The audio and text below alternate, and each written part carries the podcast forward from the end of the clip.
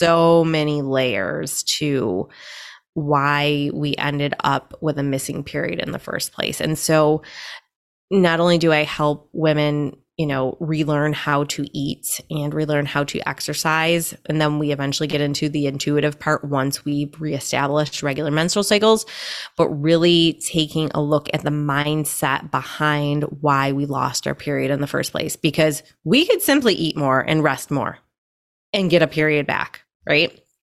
But if you're still having those thoughts around food, obsessing about your body, about exercise, let me tell you, I've been there and it is no way to live. You're listening to the Well Woman podcast. I'm your host, Gemma Lee, women's menstrual cycle educator, natural fertility coach, and daytime mermaid.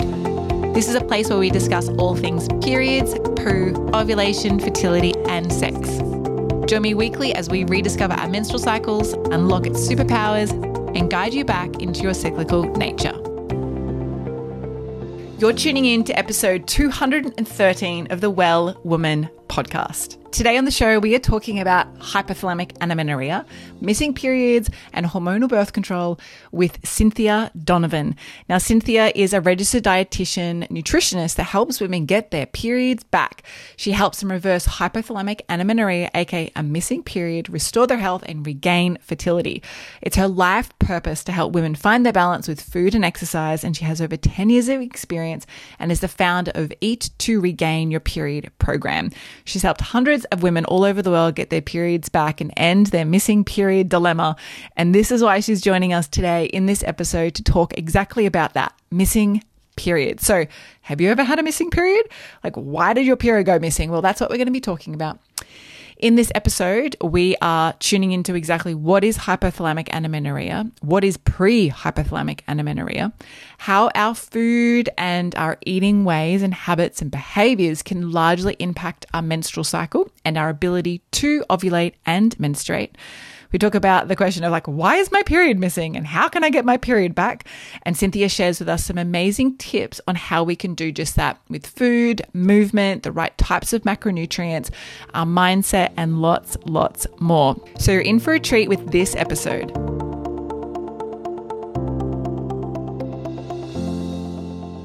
Cynthia, welcome to the Well Woman podcast. Thank you so much for having me, Gemma. I'm so excited to be here you are very welcome and you're worth it. Hence why you're here um, to talk about a really great topic that we've never delved into or explored on the podcast. And this is really one of your areas of expertise. I'm looking forward to opening up all about it with you. But before we get started, let's jump straight into tell us what cycle day you're on today and how are you tuning in and checking in? So I had to check quickly before we hit the record button because I do track my cycle, uh, but it's like I don't unless I look at my app um, or like know I'm actually ovulating or having my cycle, my my actual period. I'm not 100% sure on the exact date, but I checked it. I am cycle day 10 and I am in my prime, which I like to say in my follicular phase, I am just full of energy. I'm creative, um, not tired. Um, libido is high. Um, so I feel I totally feel great in my follicular phase. So yes, that's I'm um, tuning in by doing things really that um, I have energy for, um, such as staying up late to record this podcast. Um, it's 8 p.m. here on the East Coast, and um, tomorrow I'm going to do some more intense uh, physical activity, which I usually kind of shy away from in the other half of my cycle. So yeah, that's how I'm I'm tuning in right now. Mm, I love it. All the energy, especially to do a call like this at eight o'clock at night. And that's what happens when you live in almost the polar opposites of the planet. So yes. it's beautiful to use the internet to connect with you and to bring this conversation to hypothalamic amenorrhea today. Such a tongue twister and a mouthful. And I think not a lot of people know really what it is, and they have no idea that there's multiple types of amenorrhea. But before we get there, let's talk about your journey and how you decided to become a registered dietitian. And then why did you decide? Like, what was the contributing factor or what was the journey that you took that made you decide to really hone in on this angle of women's health that I focus on too, which is about, you know, cycles, periods, ovulation, etc. So talk to me. How did this journey begin and how did you get here? Yeah, so um, I'm going to try to snapshot it in just a few minutes because uh, it's a long one. Um, prior to becoming a dietitian, so I've been a dietitian oh gosh, I think it's coming close to now 15 years. Um, I like to just say over 10 because that makes me feel old. Um, but I became a dietitian uh, because I had a very vast interest in nutrition. Now, flash backward, my quote unquote interest in nutrition was an interest, but it was very much so. Um, a control thing as well because I was very focused on health, quote unquote health, fitness, etc. And um, I was like, well, this sounds like a great um, thing to go to college for because I was going to be a physician's assistant and then I just couldn't do math. And so I was like, oh my gosh, like I can get a degree in nutrition, become a registered dietitian. I can tell people what to eat and how to lose weight. And like, oh my gosh. And um, so I graduated and uh, sat for my registration exam. Also got my master's degree in nutrition at the same time. And um, then I went to work as a clinical dietitian, which is a dietitian that works in like the hospital healthcare arena. And that was not all of what I thought I was going to be doing. And so it was a great starting point. Um, and then while I was doing that, I simultaneously started doing a little bit of a private practice, um, helping people with weight loss or like just healthy eating and stuff like that. And um, I, along the way, was a health freak, if you want to call it, very um, they have a term now. It's not classified as an eating disorder quite yet, but it's called orthorexia. So I was very orthorexic, which is very um, normalized. Now, you won't hear that word a lot, but it's very normalized to be very healthy. Uh, eating, you know, lots of vegetables, lean protein, exercising every single day. I was what I thought was the image of health, and it was all to uphold an image, and then also, um, you know, my my when I say image as a dietitian, like my identity, and then my actual identity of what my body physically looked like. So. Mm. Yeah. And so then I decided, um, well, this was not within the career, but I, went to college and I got my degree and started a job, started a little side practice. And during the midst of that time, I got engaged and I was going to be married. And I decided at that time, because I went on birth control when I was very young for painful periods, to come off birth control pills. And then I found out I did not have a period. So that led me down a rabbit hole of trying to figure out what the heck was going on. And when I did, and if we have time to get more in depth into my story, um, when I finally figured it out, it was almost five years of trying to figure out what why my cycle wasn't there and there wasn't a doctor that could tell me anything other than go on the pill or seek fertility treatment when you're ready to have babies and so I, after almost five years, I got really impatient and I was like, okay, all right, get me pregnant. Like, because I, I, I don't know what's going on. And prior to that, I was diagnosed with PCOS. Um, and then that drove me deeper into HA, hypothalamic amenorrhea. And then uh, once I finally found a doctor that correctly diagnosed me, I totally like was in denial. Didn't think that was me because I didn't fit the box or the criteria of HA and um, ended up still pursuing fertility treatment because at that time I was approaching 30 years old, or I was a little over 30 years old, and had my first baby via um, IUI. And uh, uh, year post, still nursing, got my period back naturally. Woo! And then um, uh, 15 months postpartum, I conceived my second little boy naturally. And so after that, I decided to quit my real life job. And um, during the midst of that time, I was like, okay, what am I going to do? I want to, I always had an entrepreneurial type of like heart. And so then my, um, my sister-in-law was like, why don't you specialize in what you went through? And I was like, huh. I was like, that's a fabulous idea because not only did I have all the, you know, the research behind it because I did so much research for myself, um, but I had the empathy and the the the the connection to how others feel going through this, and so I've made it now my mission to, you know, spread this awareness of HA across the world and to work with women um, near and far, all the way as far as where you are, Gemma, and close as where I am to help them bring a natural cycle back, give them the answers that they're desperately looking for, and to not have them struggle for years and years and years and years and years like I did. Mm. So yeah, that's it in a in a, a few minute nutshell it's hard to take two decades and put them all into like, well, how did I get here? And why am I doing this again? Remind me. Um, I love your journey. So thank you for sharing. It's actually very similar to me, except for the fact I wasn't getting married. I didn't get married.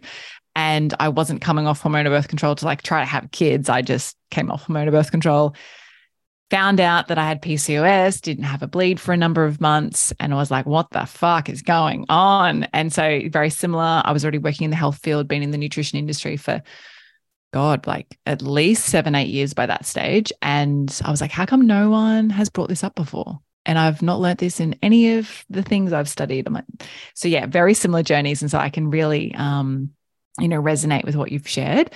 And I think it's so exciting. And I think you'll understand this too how exciting it is that we live in a world that people are actually talking about this stuff now. You know, whereas when I first came off the pill after 12 years of contraceptive use, I was very unaware and there was no education out there. So Nothing. have you have you seen that too? A big shift? Oh, absolutely. I mean, when I was okay, so let's see. Uh, I think it was about close to 12 years ago when I came off the pill. Mm. Um, and I was on it for 10 years. And at that time, there was nothing, nothing, not a thing. I still feel like there's a huge knowledge deficit um, out there and healthcare providers not knowing. Um, but definitely it's coming around. Um, I searched near and far. It was probably close to five year, almost the five year mark. And that's when I found a couple resources, a Facebook group um, where I met now um, the author of No Period Now What, Dr. Nicola Sykes or D- Dr. Nicola Rinaldi, formerly, um, who actually at that time there was no book. So have you heard of the book No Period Now What? Mm-hmm. Yes. So there was no book then. And I feel like that's become a, a very big resource for a lot of uh, women suffering from HA out there. And there was no book, and uh, there was certainly not any dietitians out there doing what I'm doing. Now I can think of a few. Um, so yeah, it's it's come some way, but it still has a very very long way to go. Long way to go. I agree. Mm. very much so. And I think that, you know, having conversations like this is really important because it brings up the topics that people don't know about. And if you're listening to this and you think that, well, this doesn't affect me, so I don't need to tune in or listen, it's actually really important because what if a friend of yours experienced this or you hear of someone else? It's great to have knowledge so that you can be very aware and, you know, knowing of your body. And Absolutely. So, HA, as you've mentioned a few times, hypothalamic amenorrhea, people are like, what is that big fancy word? So tell us what hmm. actually mm. is hypothalamic amenorrhea? So Gemma, I'm going to I'm going to try to not get too sciencey on us, but pretty much HA um, is a lack of uh, a period, right? Uh, but I do want to say that there isn't studies yet on it per se, but I imagine it will be in the future. Uh, the kind of starting points of HA too, which we can talk about. Um, I like to say it's almost like pre-HA. You could still have a somewhat of a cycle, um, but the the I guess the definition of it, or how I like to define it, is a, a lack of period and and ovulation. So no ovulation, no egg being released, um, is the most common form of amenorrhea. So pretty much the sex hormones are shut down because your body is in low energy availability mode, um, meaning like it is not going to run unnecessary functions of the body. And when I say unnecessary functions, sex hormones, you do not need to reproduce in a time of quote unquote famine, because when I say low energy availability, it's like your body's in famine and and and it thinks it's it's not going to get a meal again. And mm-hmm. so um, it shuts down all reproductive uh, functions, um, as well starts to shut down other things such as um, digestion is impacted. Sometimes you're super cold. Um, so, and libido is out the door because, well, there's no sex hormones. So uh, your hypothalamus kind of shuts that that access off to uh, the sex hormones, where um, you know just kind of leaves them dormant, almost like prepubescent um, area. And, uh, you know, it's just your body's way of trying to protect you and use all the available energy that it does have to go towards your heart beating um, and your lungs breathing and your brain somewhat functioning uh, to help you survive. And I'm sure there's some people listening to this who are like, that sounds like me, or I've been there before. That answers that question that I had three years ago. Why did that thing happen? And so, why does hypothalamic amenorrhea occur? And who, I've got so many questions I want to ask. Why does it occur? And who would it generally occur to? Is there like a stereotyped avatar that, you know, experiences hypothalamic amenorrhea? And I know you mentioned it kind of takes an experience back to like a pre-pubescent time or pre-menarche first period, or even first menarche, because, you know, you were not always ovulating in the first very few cycles. So they can be non-fertile cycles it's important, I think, to talk about like, well, what kind of avatar, what kind of person experiences this? So, is there anything common that you see? And then what leads to it? I know you mentioned about low energy and, you know, the body going, well, it's not necessary for you to carry child now. So let's just shut this thing down so we can survive elsewhere in our health. Um, but what else can you add to that? So, really, we have to think of whenever HA does occur, it's just our body's way of trying to protect us. So, and what I guess the usual avatar is, um, well, first, let me say what most medical providers and maybe books. I know when I was in um, college, uh, my medical nutrition therapy book said HA only occurs in women with low BMIs and um, athletes or someone with really low body fat percentage. And that could not be farther from the truth. Does it happen in those individuals? Yes, absolutely. But HA has no um, uh, no particular person like my book said and most medical providers think. And so, really, it could be, you can be any size. You can have a BMI that is overweight slash obese. Uh, you could be quote unquote normal weight. You could have quote unquote normal labs. Um, you could just be not eating enough.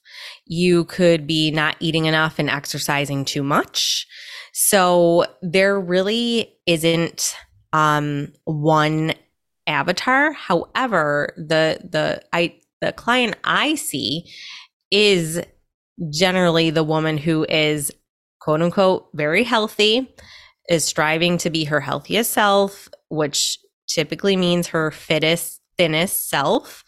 And she's eating lots of vegetables, following certain diets, maybe counting macros, calories, um, always had a, um, a fixation on her body image.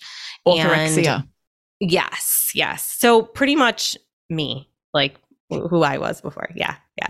And so, um, very into fitness. Fitness is her identity. Like she doesn't usually go a day without exercising, and if she does, she's feeling really bad, very guilty about herself.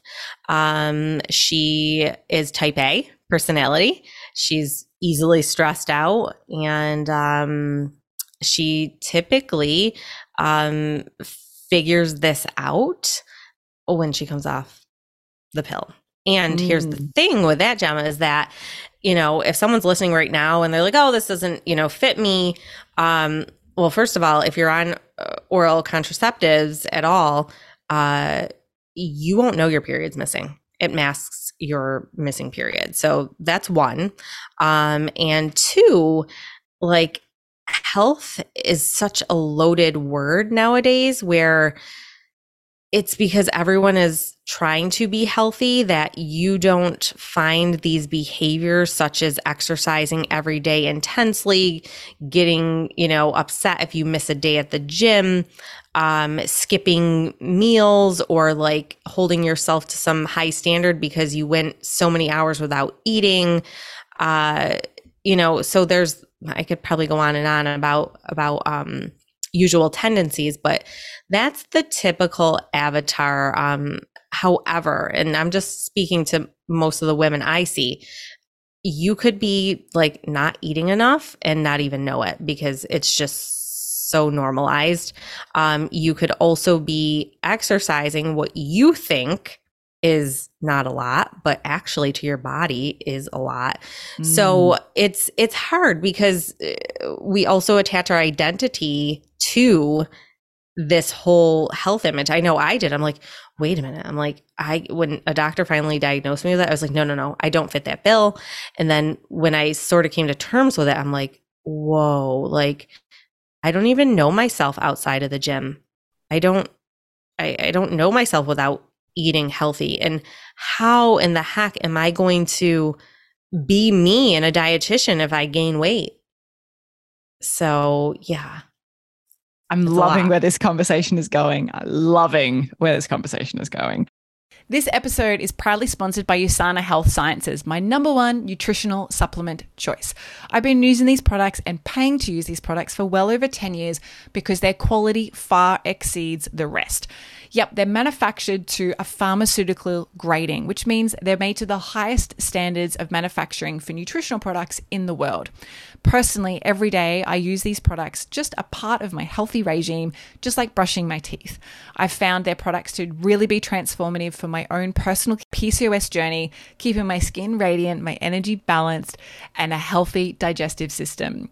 Every day I use the prenatal CellSentials because I believe a prenatal is a foundation for all types of cycle health, not just for preconception and pregnancy, a mercury free fish oil, a probiotic to support my past leaky gut experience, and of course, a magnesium calcium with vitamin D.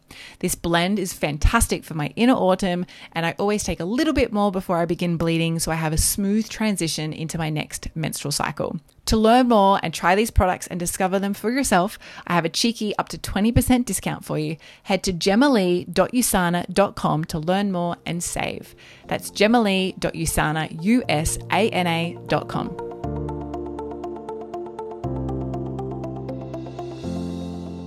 It's so interesting because you know, if we think back to your journey and my journey, and I think very similar. So I came off, I ended the contraceptive pill consumption in 2014. So what year were you roughly around?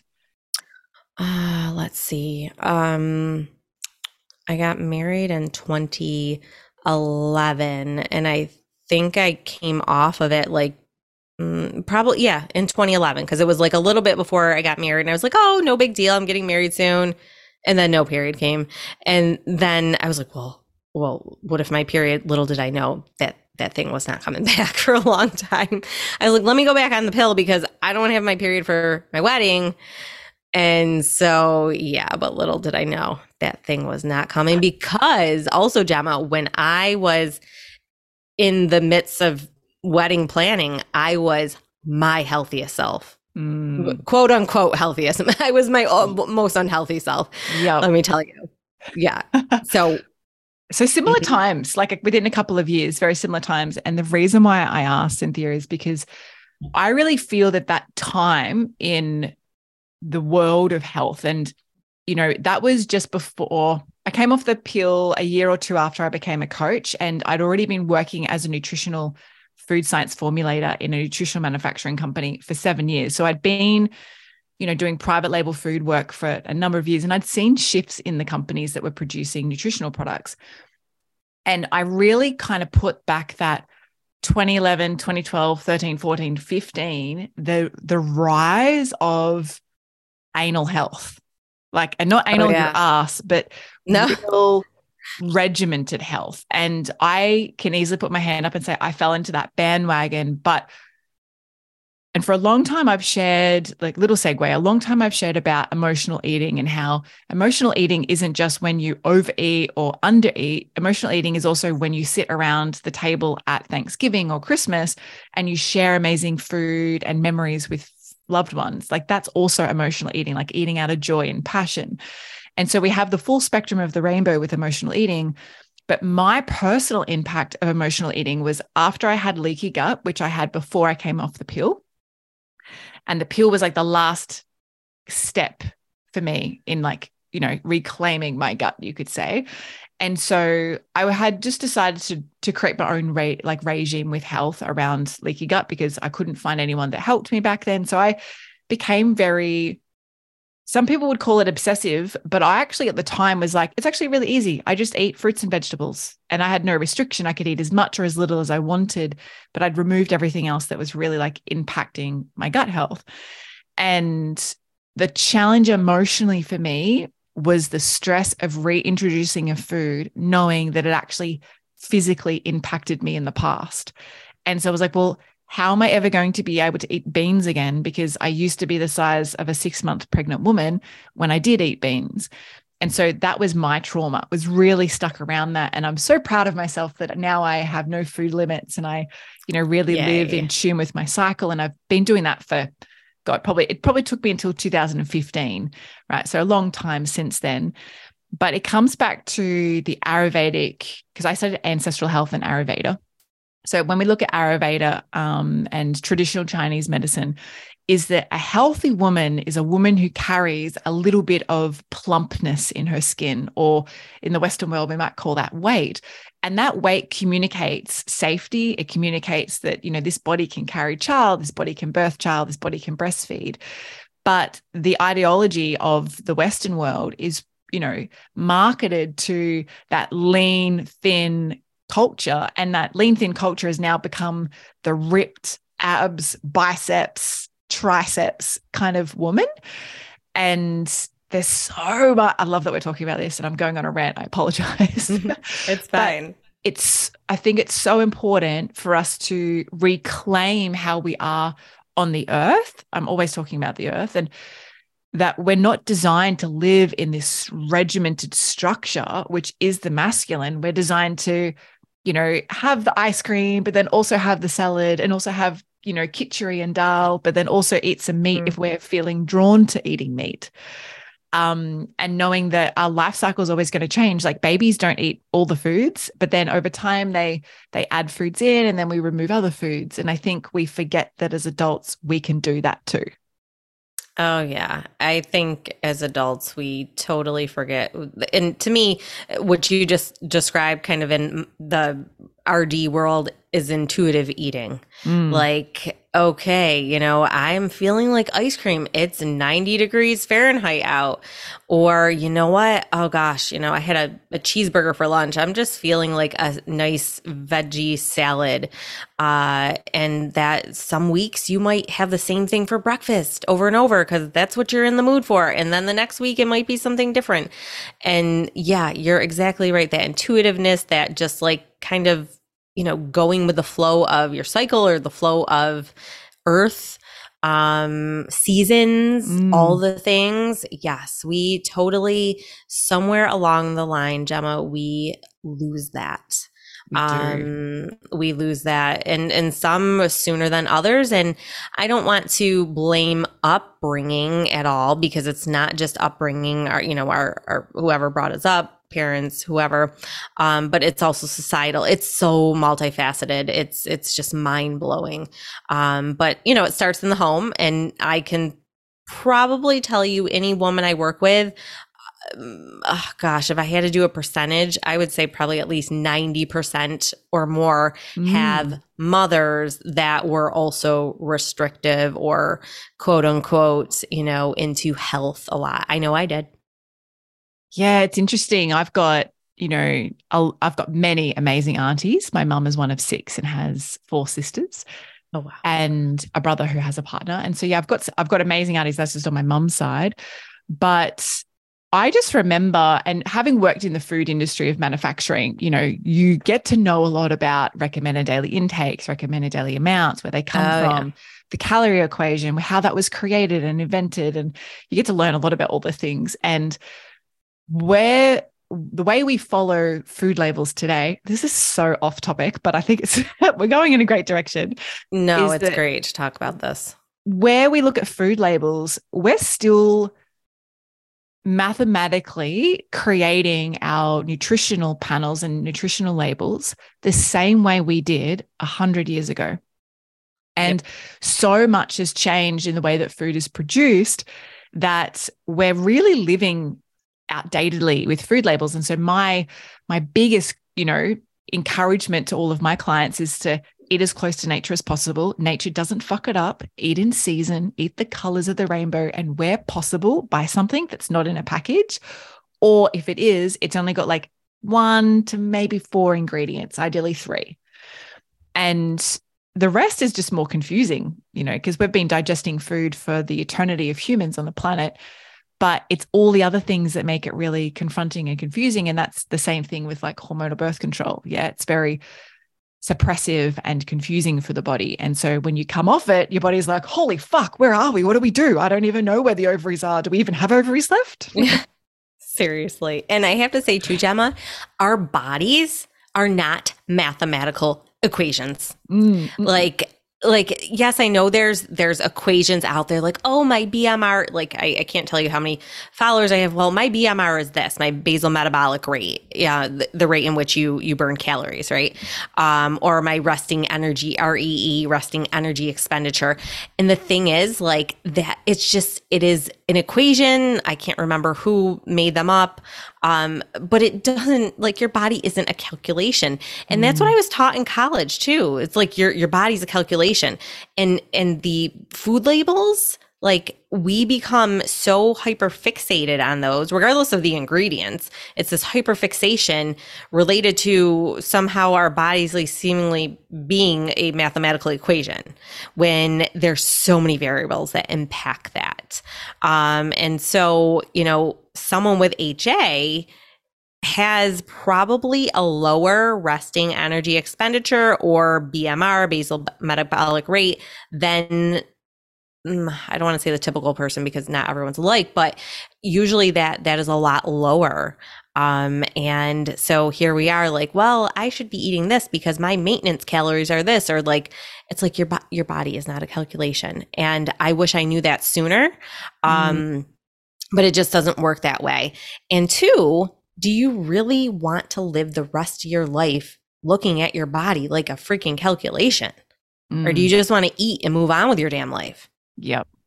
I love it. They're great points. And yeah, the body doesn't care about that shit. And I think what we forget to, and I see this a lot, is that people they think, well, I'm eating this food and that food is said to be good for me, so therefore my health should be good. But that doesn't actually bring in any of the Eastern approaches to food around how you prepare the food, how you actually eat the food. So, your mastication, your chewing, your digestion. It doesn't take into account the environment that you live in, whether that's you're eating out of stress or fear or under pressure or, you know, pressure at work, perhaps, or family pressures, or you're a new mom and you're like, fuck, I can just eat dry toast that's been sitting on the bench for four hours. Like, that's all I've got. Like, that, that you know, those equations don't take any of that into account. And I think we need to really stop thinking about our food. This is my little thought process on it anyway. But so we need to stop thinking about it and let our body guide us with the feeling. And I've really noticed over the last four to five years, there's been a lot of people who were once a vegan who were like, oh, I really would like some chops, or I'm really feeling called for eggs or fish. And my message is always that listen to your body. Like your body's going to ask for what it needs nutritionally. And yes, you might need to add a supplement or, um, you know, a vital amines, which is where the word vitamin comes from. You might need to add that in as additional support, but listen to the messages your body is actually giving you intuitively. And if you're hearing it a number of times, if you don't listen, it will end up screaming at you in a way that you don't enjoy. Yeah. No, and mm this is true, Gemma. And I have to say, there are some women that I work with. So with HA, typically the intuitiveness is usually out the window. Mm. Um, one, because they've been suppressing their appetite for so long. Two, they're hyper fixated on what health should and should not be. They're uh, fearful of weight gain. So the intuitiveness is something um, I like to say you can be intuitive um, a little bit with uh, trying to regain your period. Um, and we'll talk about how to do that after, but you can be intuitive. And what I mean by that is if you are called to eat something, you eat it. Um, but you also need to be intentional because mm. HA right. is a direct cause from low energy availability, aka not enough food. So, because you have been suppressing um, your appetite, maybe chewing gum, just totally underfueling and overexercising, your uh, hunger signals will go dormant. Um, you'll get sometimes a lot of quote unquote mental hunger, which is actually real hunger. It's just the body's way of being smart and not expending as much energy as it would take for your belly to growl to make, you know, hunger sensations in your stomach. Um, so, you know, that's that's really a great point to be intuitive, but also with HA, just want to throw in some HA facts to also be intentional about eating mm. enough for sure. So important. And I really feel that in general, I think we're moving out of the starve, like starving yourself culture. I think we're we're moving I out hope. of that slowly, but you know, even and actually I'd love to get your outlook on this intermittent fasting. Now, of course, we fast whilst we are, you know, asleep overnight. And I think that's important to give ourselves a digestive rest so that we can do other cleansing and rejuvenation. But for the menstrual cycle, as a registered dietitian, what is your outlook on skipping breakfast and fasting until, say, 11 a.m. and then eating between 11 and 6 or so? So, is this someone with a regular menstrual cycle, did you say? Anybody. Or not? Anyone whether they've okay. whether they're planning on conceiving in two years time whether they don't have any cycle challenges whether they do have cycle challenges what is your overall outlook? And then let's talk about those who might have hypothalamic and amenorrhea. Um i think uh it's a crack of shit. Um just because in you might be listening and be like well there's this study and that study and this study on it. Okay. First off let's just like take a snippet of quote unquote studies. Who's in the study? How many people are in the study? What kind of subjects are they studying? For how long is the study? Who's paying for the study? Like, you just can't be like, oh, well, a study showed. Um, Probably so mostly done one. on men. Yeah, like most probably. of the studies. Yeah. Yeah. Um, and so, you know, intermittent fasting, if you are hungry, like just like you have to pee or go number two, whatever, you're hungry. Your body's asking you for food, just like it's asking you to take it to the bathroom. It's a, a, natural, like biological function.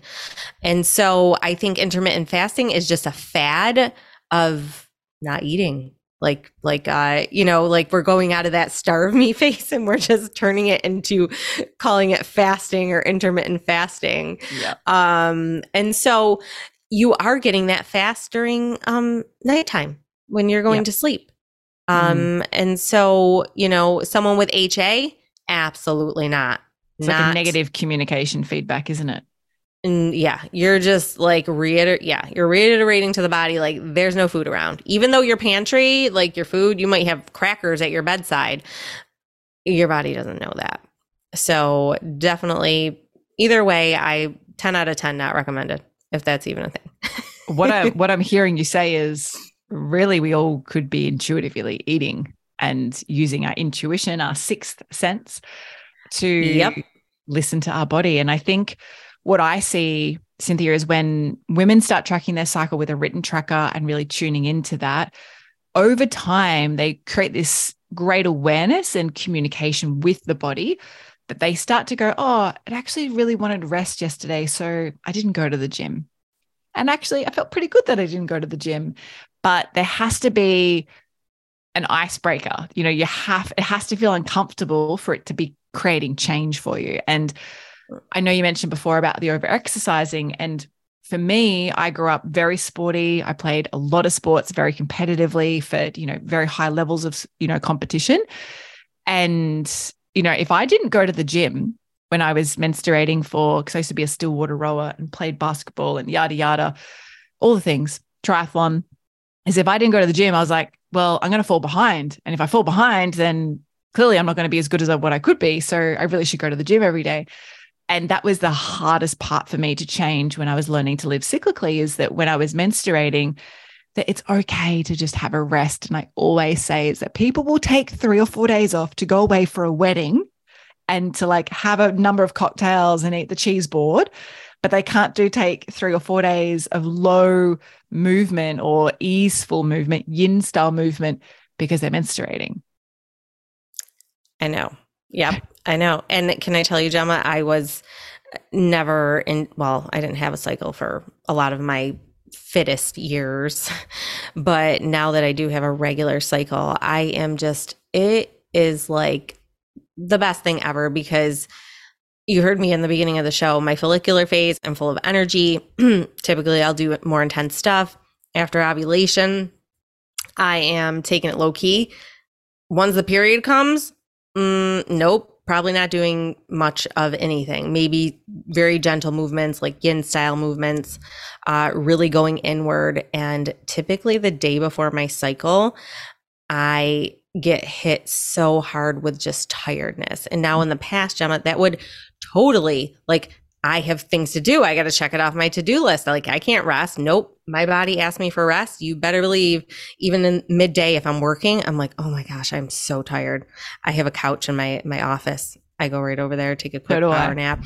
hmm Love Yep. it. So, but that is the beauty. If those that are listening with a missing period, you start to get your cycle back. There's so much you can do with your cycle.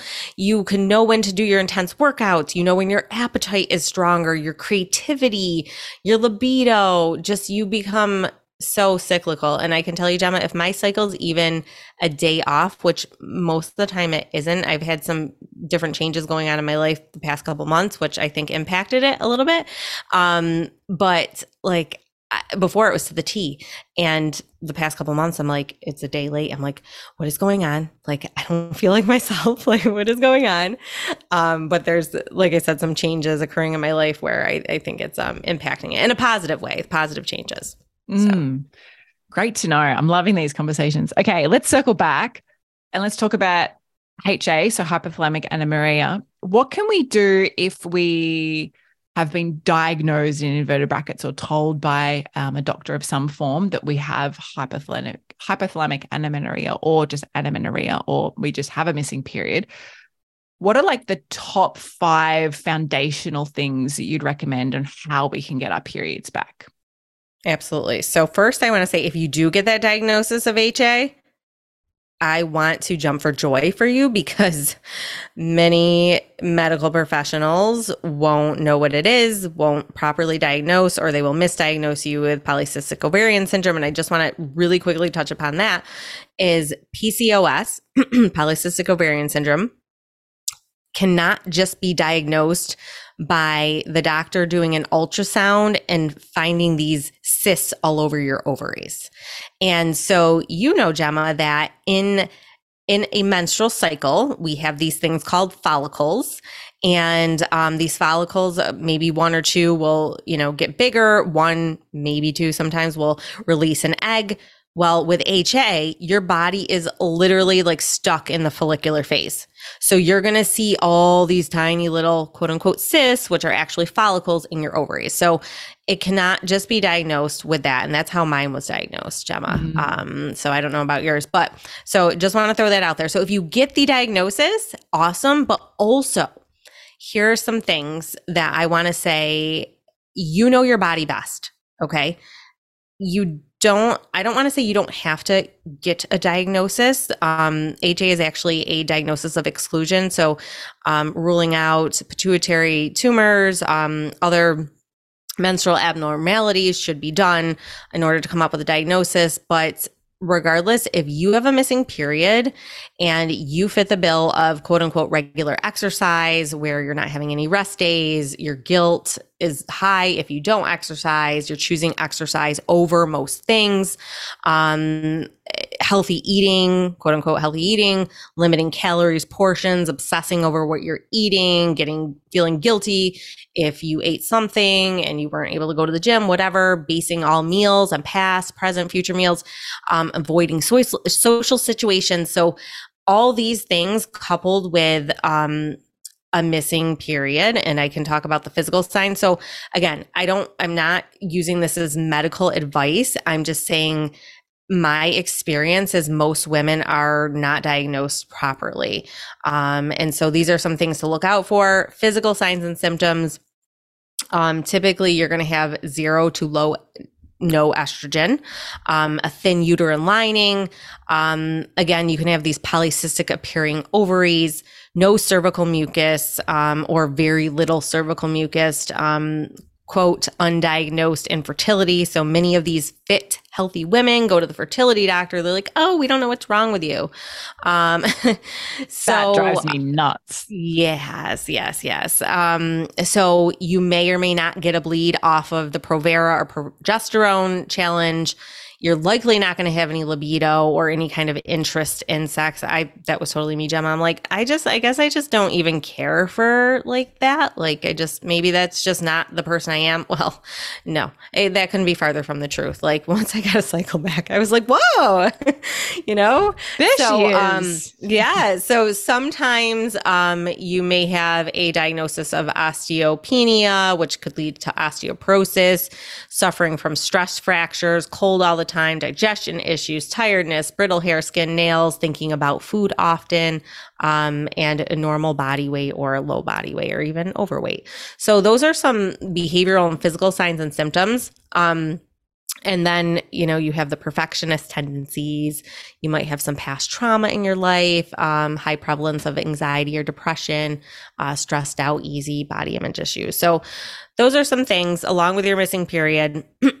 I want, if this, you're kind of checking the boxes, you can still treat your missing period without validation from anyone else. Yeah, I think it's important to know that you don't need someone else to always help you. You can actually start with what you're already doing every day and make simple, small changes. Absolutely. So, for those out there that maybe fit some of the things I've shared, eating enough for your body, exercising appropriately, meaning no intense physical activity at all, which, if you want to be like very straightforward is not getting your heart rate up above 100 beats per minute.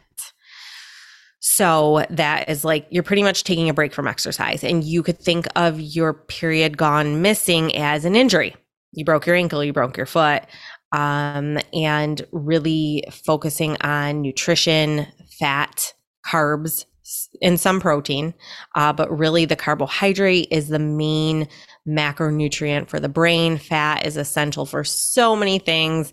And hormone, uh, you know, fat thrives off of, excuse me, hormones thrive off of having enough fat. And then, of course, in order to be reproductive, you have to have a certain body fat percentage. So, all the macronutrients, protein, carbs, and fat are important, but most of the women suffering from HA typically are limiting fat and limiting carbs and really honing in on the protein. So, um, which sounds easier said than done. Oh, I have to take a break from exercise and eat more. Um, mm-hmm. yeah, that is that's the recipe for a period. That is the recipe, but it is not as easy as it sounds because yeah, there's just so many layers to why we ended up with a missing period in the first place. And so not only do I help women you know, relearn how to eat and relearn how to exercise. And then we eventually get into the intuitive part once we've reestablished regular menstrual cycles, but really taking a look at the mindset behind why we lost our period in the first place. Because we could simply eat more and rest more and get a period back, right? But if you're still having those thoughts around food, obsessing about your body, about exercise, let me tell you, I've been there and it is no way to live. Mm. It might be normalized because majority of the world is doing that, but it's no way to live. Trust me, it's it's much better on the other side where you're able to eat intuitively, exercise intuitively, be happy, have libido, make babies if you want babies, um, have good bone health, um, not be cold all the time, not be constipated 24 7 um yeah all the things and being able to just live like mm. and be mm. spontaneous it really goes to show that there's so much that we can do for ourselves and you know the period switching off which ultimately is switching off because ovulation is switching off which is ultimately switching off because the body doesn't feel safe or supported is that you can start helping the body feel safe and supported which will then you know, healthily contribute to ovulation and a fertile cycle and then menstruating and creating uterine lining to menstruate out. So I think it just comes back to that whole safe and support that the body yes. really craves. And we feel very safe when we are nourished. And I love the word healthy. I know we were talking earlier about like, like so sick of the word healthy, but mm. heal thy is the word healthy. And so we have the availability to heal thyself if we really stop, drop, and listen to like what the body really wants and what it's really calling for. And I love all of these beautiful, beautiful tips because they seem so simple, but people think they have to spend all the money on all the products to get all the things back that they desire in their health when really it ultimately just comes back to our behavior. Yeah, absolutely. And Gemma, I just want to add because I think it's very important for those listeners out there that are like, well, I don't need my body to feel safe because I don't want to have babies or I don't want to have babies right now. Yes. And well, guess topic. guess what, guys? And I don't want to scare you by any means, but I have to tell you the truth.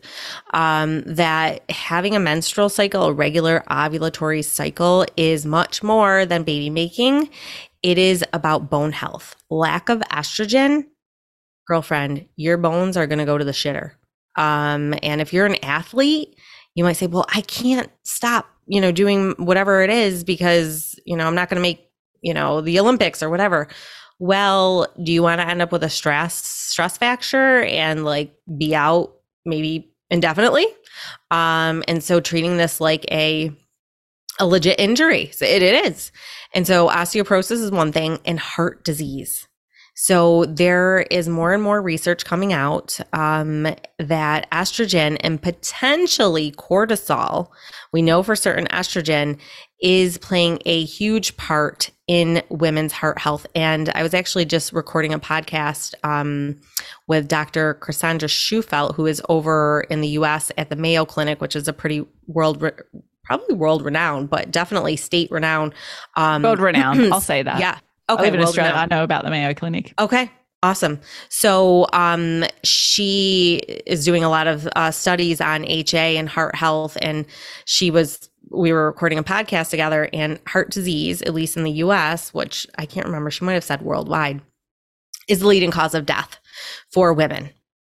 Okay, and so what is happening is that your estrogen right now, say if your period's missing.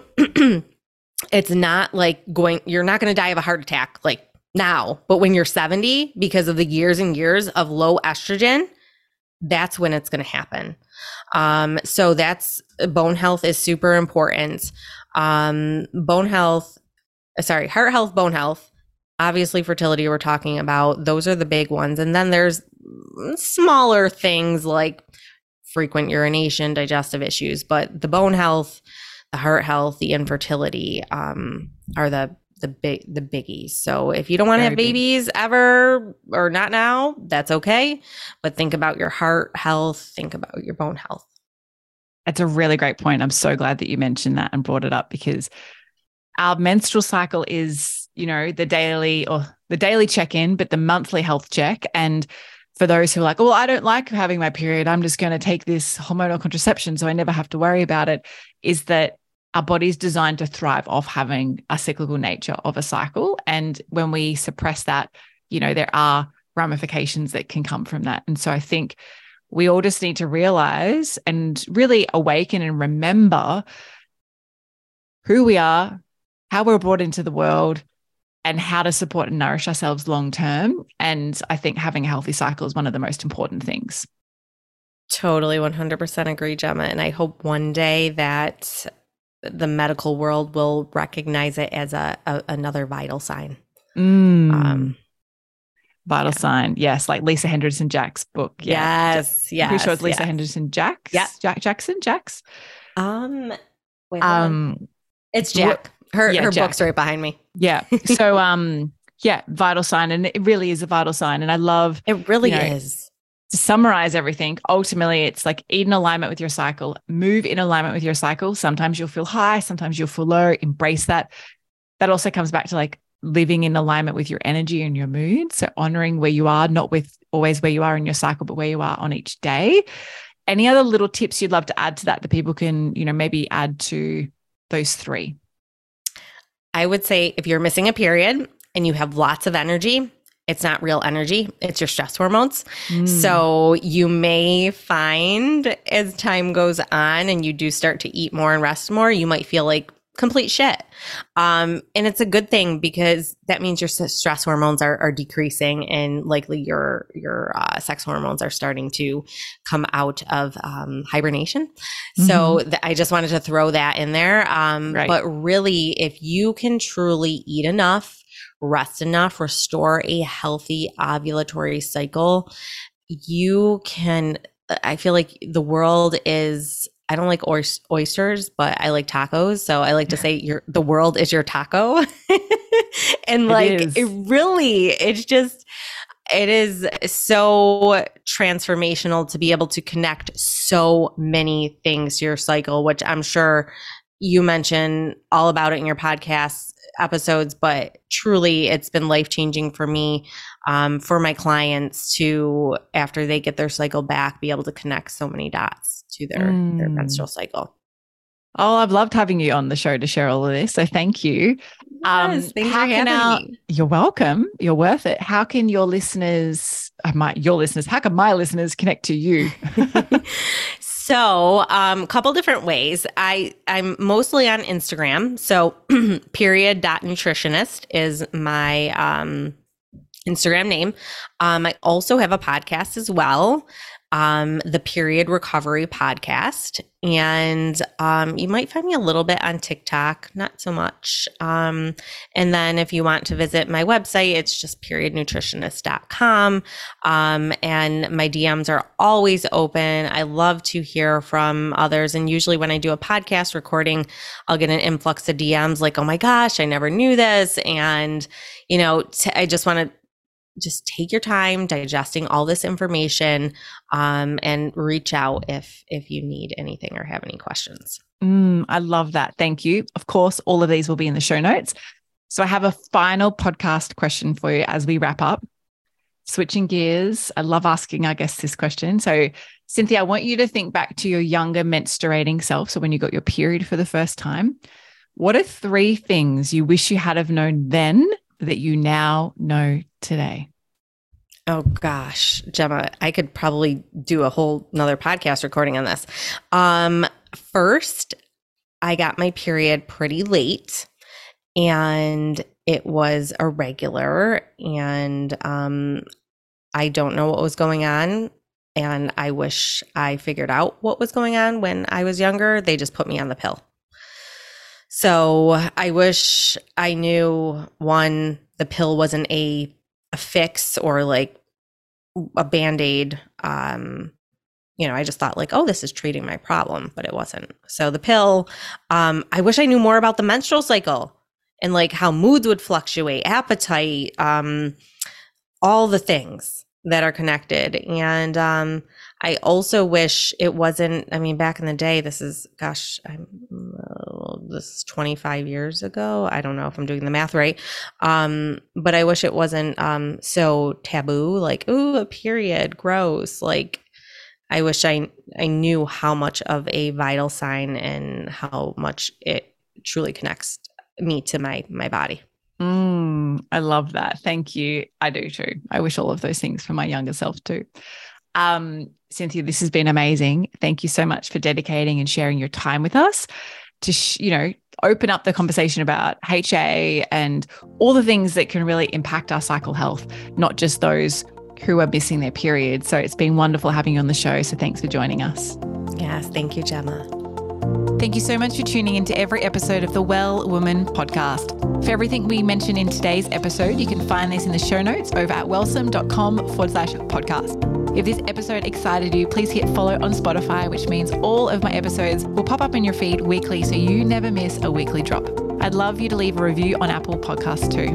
Love this episode? Come and follow me over on Instagram at wellsome underscore Jemalee. Say hi and share what you've taken away from this episode with me. Now, is there a bestie, sister, or a friend who you know who might be fed up, frustrated, and confused with their cycles? Are they ready to join you in awakening their cyclical essence too? Well, take a screenshot of this podcast episode, share it on your socials, email it, text it, or any way you need to get it to them. So together we can all live in flow, harmony, and balance with our cycles.